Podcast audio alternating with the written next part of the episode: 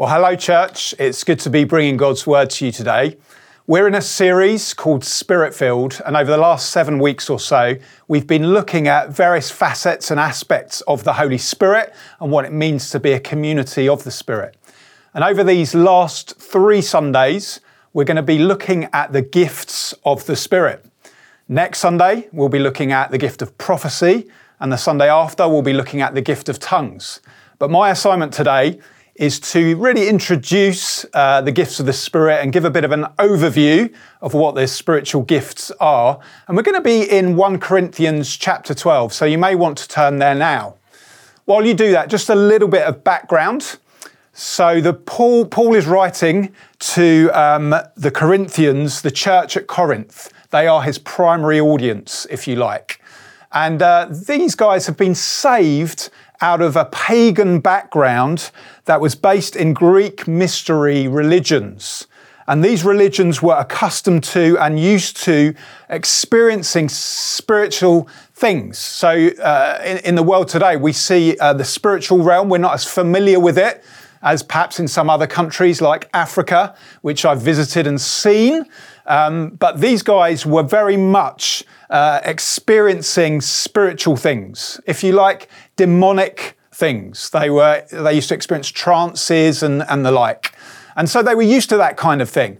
And they were brought out of that and they brought that into their Christianity. And they needed some kind of gentle correction. Um, Paul to speak to them a little bit about uh, the true uh, spiritual gifts uh, just to bring some wisdom to them. And so that's where we pick up the passage in 1 Corinthians chapter 12, and we're going to read from verse 1.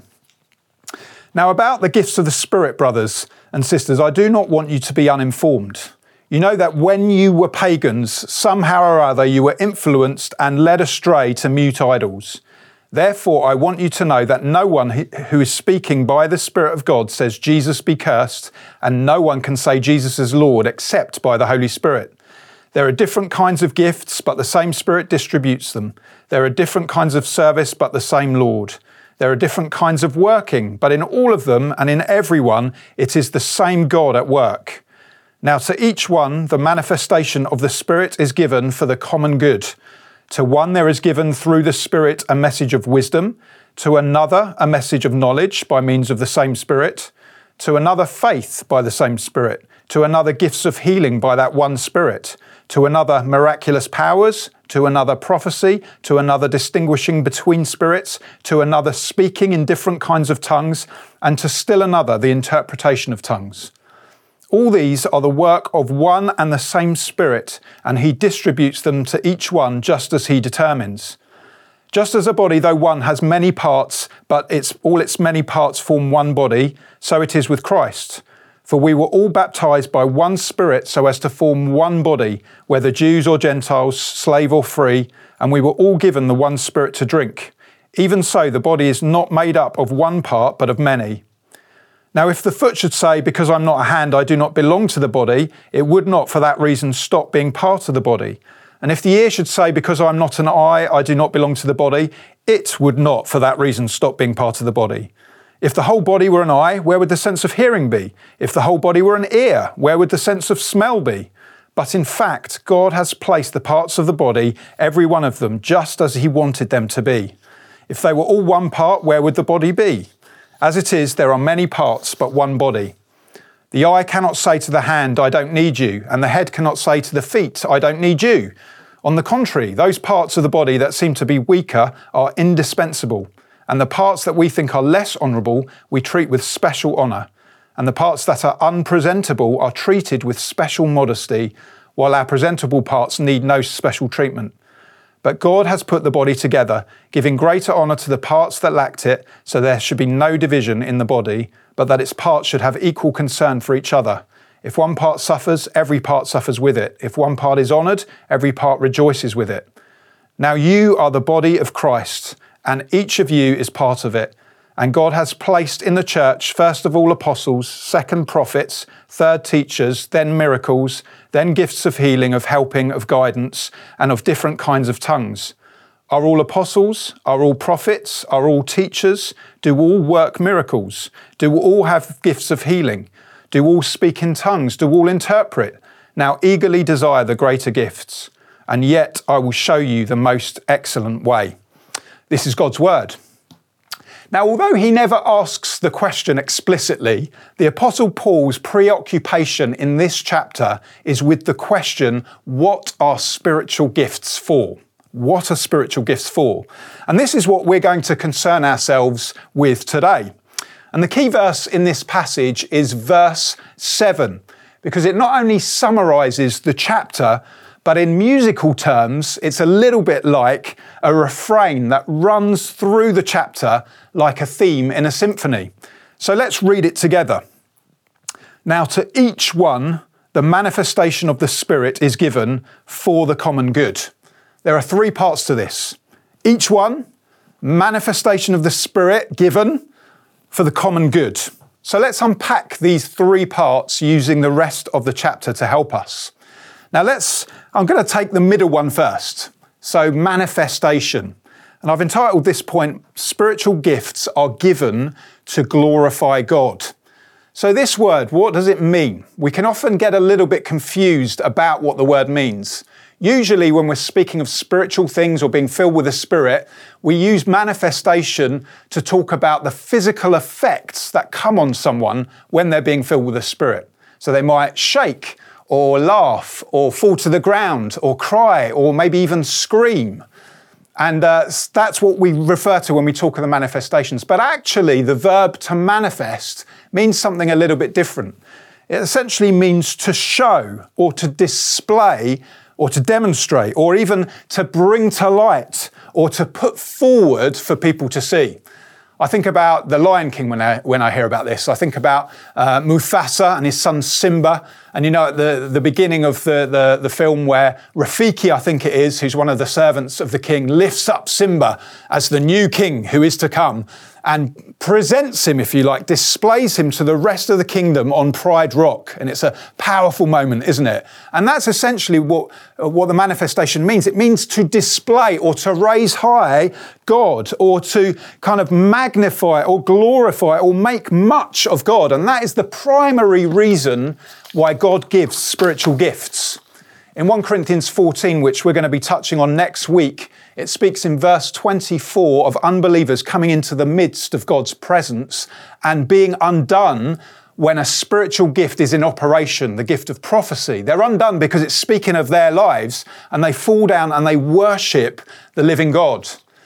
I've had a similar experience to this when I was a teenager in the mid 90s. Uh, God moved powerfully upon our youth group. We were just a small youth group. We were very social. We weren't really into or didn't really know much about things of the Spirit. But we had one evening where we were going to pray for God's Spirit to come. And lo and behold, to our surprise, the Spirit fell powerfully upon that room. And I remember being on the floor, laid out on the floor, and seeing a vision um, and it was it wasn't a static vision; it was kind of a moving vision. It was quite complex, and I remember sort of talking about what I was seeing as it was happening.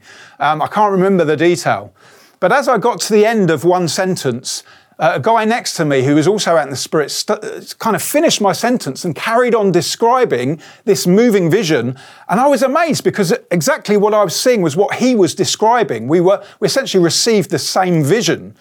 And uh, there was an unbeliever in our midst, and this was the most uh, thrilling part. The unbeliever saw God on display as this spiritual gift was being used, and he, he bowed the knee and gave his life to Jesus Christ and became a Christian. Now, I'd like to say my whole spiritual life has been like that. It definitely hasn't, but that, that was certainly one of the highlights.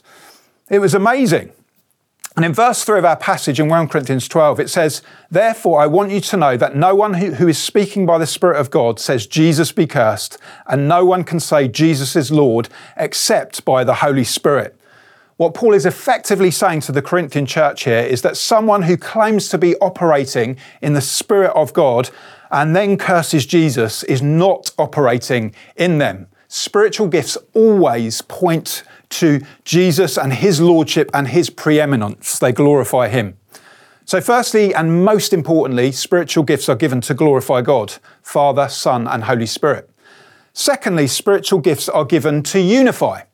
So, if we go back to our summary verse in 1 Corinthians 12 7, it begins like this Now to each one, the manifestation of the Spirit is given. So the key phrase here is each one. And what Paul is simply saying is it that it's not to the special people or the important people or the learned people or the godly people or the leaders who people held in high regard that the spiritual gifts are given, but they are given to each and every one.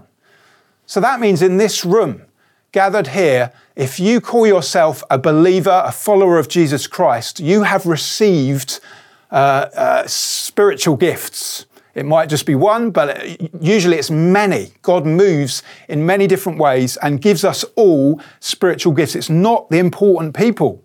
And so Paul was combating the tendency in some believers in Corinth to see spiritual gifts as a sign of maturity. They're saying, oh, I've got spiritual gifts, therefore I'm spiritually mature. But actually, Paul refutes that. He says, no, no, no, no. Spiritual maturity is, is thro- shown through the fruit of the Spirit that we looked at last week, which is developed over years. But actually, anyone who's a believer can receive spiritual gifts.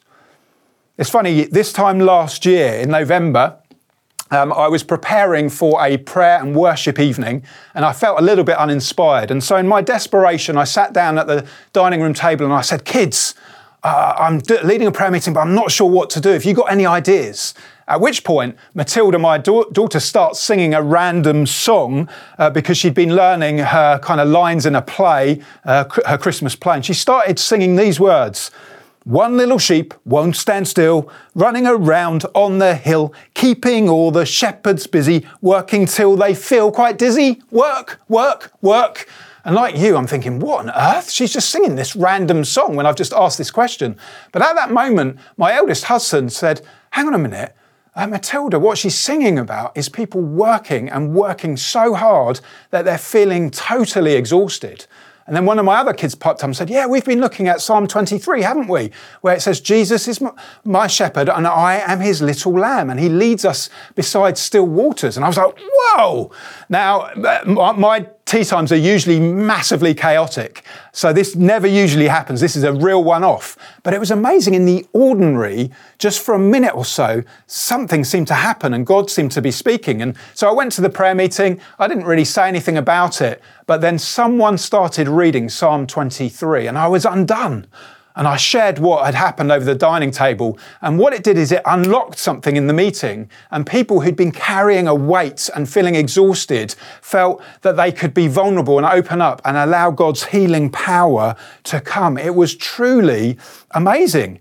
And if God can use children like mine, He can use each and every one of us. Sometimes we get so serious about the spiritual gifts and think they have to be done a certain way, but actually, God moves and works as He wills. It is phenomenal.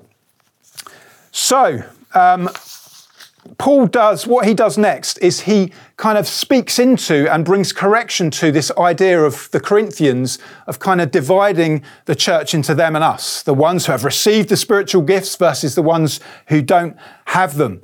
And the way he does this is he paints a vision of unity by using the image of a body. So we read in 1 Corinthians 12, 12 to 14 the following. Just as a body, though one, has many parts, but all its many parts form one body, so it is with Christ. For we were all baptized by one Spirit so as to form one body, whether Jews or Gentiles, slave or free, and we were all given the one Spirit to drink. Even so, the body is not made up of one part, but of many. Paul's obsession here is expressing oneness or unity. The word is used six times, as you can see in this passage. I've highlighted it. And he goes on using this term one, one, one many times through his letters. In Ephesians 4, for example, he says this He says, uh, one body, one spirit, one hope, one Lord, one faith, one baptism, one God and Father, all in just two verses, seven references to oneness. Why does he do that? Because Paul knows that if we're not united under one head, Jesus Christ, then we can't be effective. We won't be as effective as God wants us to be. But notice in this oneness, in this unity, he continually reiterates it. But what he doesn't mean by it is uniformity. Paul shows us that unity is best expressed and accomplished by diversity, by difference, by many different people and different gifts coming together to serve Christ and to serve others. And if you notice a bit later, uh, Paul em- re emphasizes this in a quite a humorous way, where he speaks about the body. It says, If the whole body were an eye, where would the sense of hearing be? If the whole body were an ear, where would the sense of smell be? It's kind of weird when I think of a, you, you think of this body made up of loads of ears. You think that's a bit weird, a bit like Ezekiel or something like that. But actually, what he is saying is that we are not to be all the same. It isn't leaders and then followers who basically imitate them and become clones of them, but it is all of us uh, different coming together. Matthew Syed, who's a table tennis player, uh, played in the Olympics for Great Britain, uh, wrote a book which I read recently and he spoke of a team that was brought together to help England win the 2003 Rugby World Cup. We have won the World Cup, people. It was a gutting, wasn't it, the other week? But we have won it.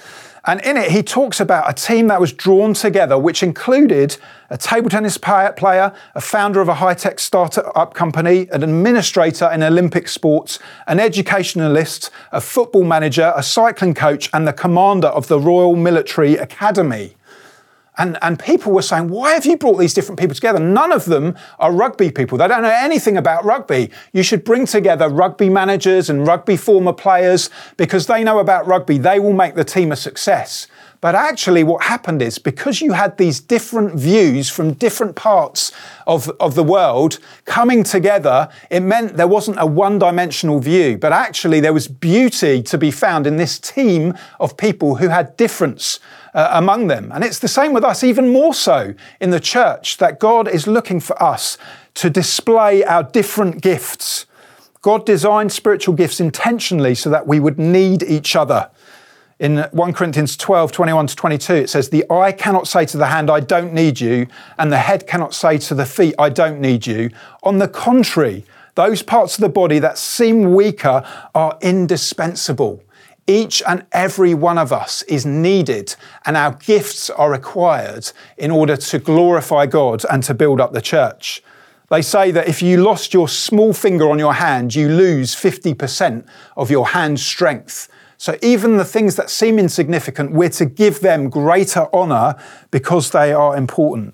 So spiritual gifts are given to glorify God, to unify, and finally, they are given for the common good. Now, I don't know if you like Christmas here. I love Christmas, and Christmas is coming, in case you hadn't been made aware already. Um, and I love presents, unashamedly. I love to receive presents. I'm quite selfish in that sense. I just want something that's mine, that's for me. And uh, just imagine one day someone gives me a present and I receive it and I open it and it's a box of chocolates. Now, Andy Floyd will always instinctively go, These are mine. I'll become like Gollum in Lord of the Rings, my precious. And I'll take them away and I'll eat them. And people say, Can I have one? And I'll say, No, no, no, no. They've been given to me. They're for me. They're mine. Whereas my mother, on the other hand, if she was given the same present, she instinctively would just go, Right, take one, pass it on. Take, take a few if you want. And I'll say to my mum, Mum, Mum, Mum, no, these are yours. You're meant to eat them. Don't just give them all away. But actually, the heart of what spiritual gifts are for, they are received to be given away, to build others up, to bless other people. 1 Peter 4 10 to 11 says the following It says, Each of you should use whatever gift you have received to serve others as faithful stewards of God's grace given in its various forms. Now, I love this passage. Uh, it's one of my favourites. I know I always say that, but this is one of my favourite passages. As firstly, it talks about us being faithful stewards.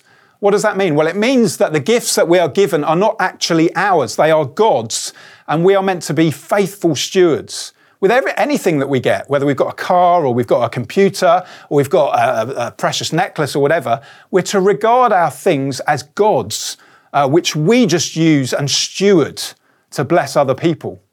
And then, and then it talks about stewards of what? Well, of God's grace in its various forms. I love this definition of spiritual gifts. God's grace in its variety. It's amazing.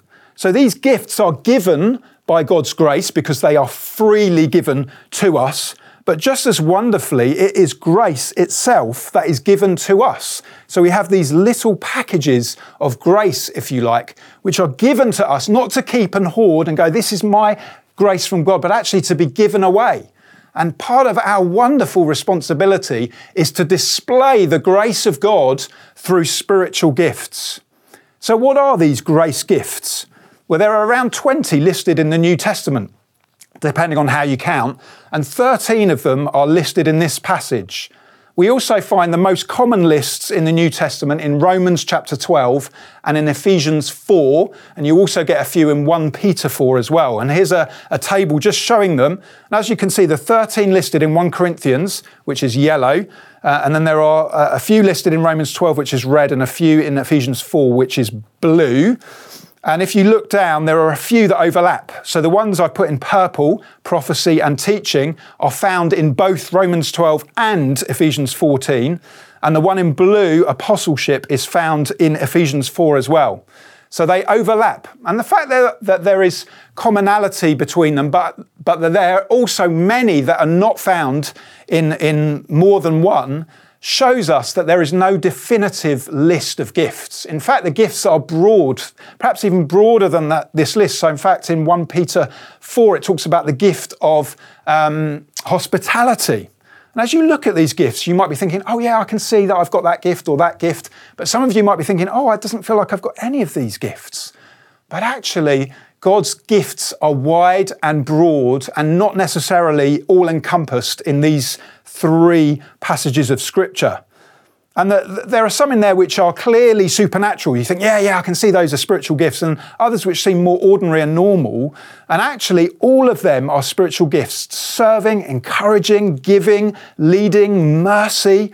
They, they might seem not as supernatural as the others, but they are spiritual gifts that have given because spiritual gifts are the things that we receive which we use to glorify God and to bless others. So let's run through a few of them in 1 Corinthians 12. The word of wisdom. It's usually a word that is given to an individual that brings clarity to a confused situation. So, uh, a word of wisdom, when it comes, will bring clarity where there is confusion. So, uh, Jesus used uh, the words of wisdom a lot in Scripture. One of the classic examples was of the woman caught in adultery. We know that story, don't we? Where the Pharisees say, This woman has committed adultery. By the law of Moses, she must be stoned, which was true. So, this was knowledge that had been given that Jesus took. But then he applies this knowledge in a way that they weren't expecting where he says, He who is without sin cast the first stone. And what the guys do is they disperse because they know they are sinful. And, and this woman is liberated and set free. Uh, it's funny, knowledge is different to wisdom. Someone once said, wisdom, uh, knowledge is knowing that a tomato is a fruit, and wisdom is knowing not to put it in a fruit salad. So, wisdom is kind of the application of knowledge. Now, what about a word of knowledge? Well, this is normally a word that you receive about an individual that you would not know unless God revealed it to you. And again, Jesus uses this uh, from time to time. So, one of the classic examples being John 4, where he, he's with a Samaritan woman and he tells her that she has five husbands and she's undone. Whoa. One time, Sarah and I were at New Day a few years ago, and we were walking through New Day, and we saw a, a, a friend of ours um, who, who we know and love. I knew a bit about her situation, and she came to us and she chatted about this guy that she was seeing, um, and she was kind of keen on him and was thinking, oh, maybe he, um, he's the one for me to marry. wasn't sure. And then Sarah kind of said a riddle, which essentially the answer to the riddle was that guy's surname. And then very quickly after that, she then said his first name as well. So basically, Sarah said his name and knew nothing about it. She was undone. She was like, How did you know? And Sarah said, I didn't. God, God spoke it to my heart. Afterwards, I said, Sarah, wow, that was amazing. I can't believe that happened. That was unbelievable. And Sarah very calmly said, Well, you know, surely that's normal, isn't it? Aren't we to expect these things? And it's true. We're to expect God to move. Now, just a pastoral note there. If you get something you feel is directional for someone's life, just be cautious with it. Uh, you might run it by a leader first or bring someone along with you. It's good to be cautious when it's directional, but we are encouraged to expect and receive that kind of thing. The gift of faith, this is often given to individuals who, in the face of a difficult situation, are enabled to look beyond it, uh, beyond the situation to God and receive a supernatural confidence. So we read about this a lot in Scripture. Hebrews 11, it talks about those who receive faith. We learn about it in church history. There was a guy called George Muller in the 19th century who was in Bristol. And one time, one of his orphanages, which he set up, was without food, 300 children.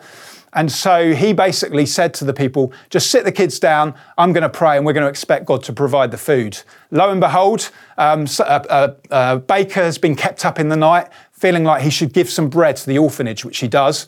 And then a milk cart breaks down outside. The, the wheel kind of breaks. And instead of the milk going off, he offers it to the orphanages. He provides. Now, that's quite a spectacular story, but actually, God can provide. He gives us this gift of faith that believes beyond the circumstances. We've had it a few times where we've needed money, and God has come through and uh, through an envelope through the post provided the exact amount that we've needed. So there's healing. God loves to heal us, and He heals today. I was so encouraged when a, a few guys from uh, the Lee site went to New Day and they came back excited because their friend who'd injured his shoulder quite badly, when they prayed for him in Jesus' name, he felt a warmth and then was completely healed. There were over 400 testimonies recorded of instant healings at New Day this past year. And the guy who tends to pray for healing at New Day meticulously records them. And what he does is the following year, he will connect with the person and kind of ask them to bring testimony about God healed them at New Day a year ago, but now I'm totally healed. And the doctors have been amazed. Healing happens. God loves to heal. And I want to encourage us today even to pray that God might heal you. And so let's operate in that gift. Miraculous powers, working of miracles. This, this one Jesus did a lot, didn't he? Where he overcame the powers of nature, stilled the storm, walked on the water, fed 5,000 people. We don't see a lot of that today, do we? Not so much. But actually, God still does do miracles beyond healings. He does mighty things you know, people going into Romania with Bibles and, and praying that God will get them through without the authorities seeing them and the authorities looking in the car, but almost being blinded to the fact the Bibles are there. Just God moves in miraculous power even today. Prophecy, we're going to focus on next week. Distinguishing between spirits is the ability to discern whether something is of God or the devil, and tongues, we're going to focus on next week as well. But in conclusion, what I want to encourage us to do is to eagerly desire spiritual gifts and to be motivated by love. Paul ends the chapter and begins chapter 14 a couple of chapters later with a clarion call to eagerly desire spiritual gifts, which essentially means to covet. Whenever are we called to covet something and it's a good thing? But Paul says covet or eagerly desire spiritual gifts. And effectively, what we're desiring is not the gift itself to bless me, but we're eagerly desiring that God is glorified and that people are blessed and the body is built up.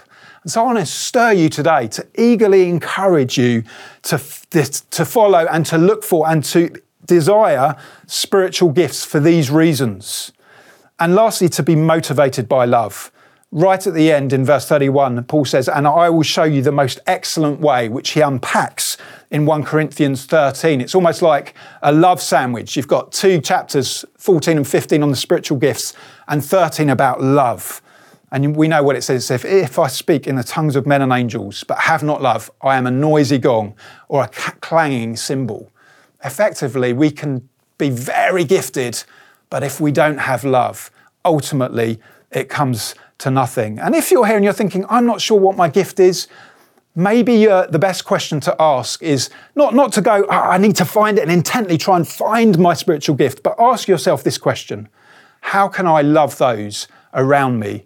Because if you get involved in the lives of others in your church and love as Jesus commanded, then you will discover your gift. Let's pray.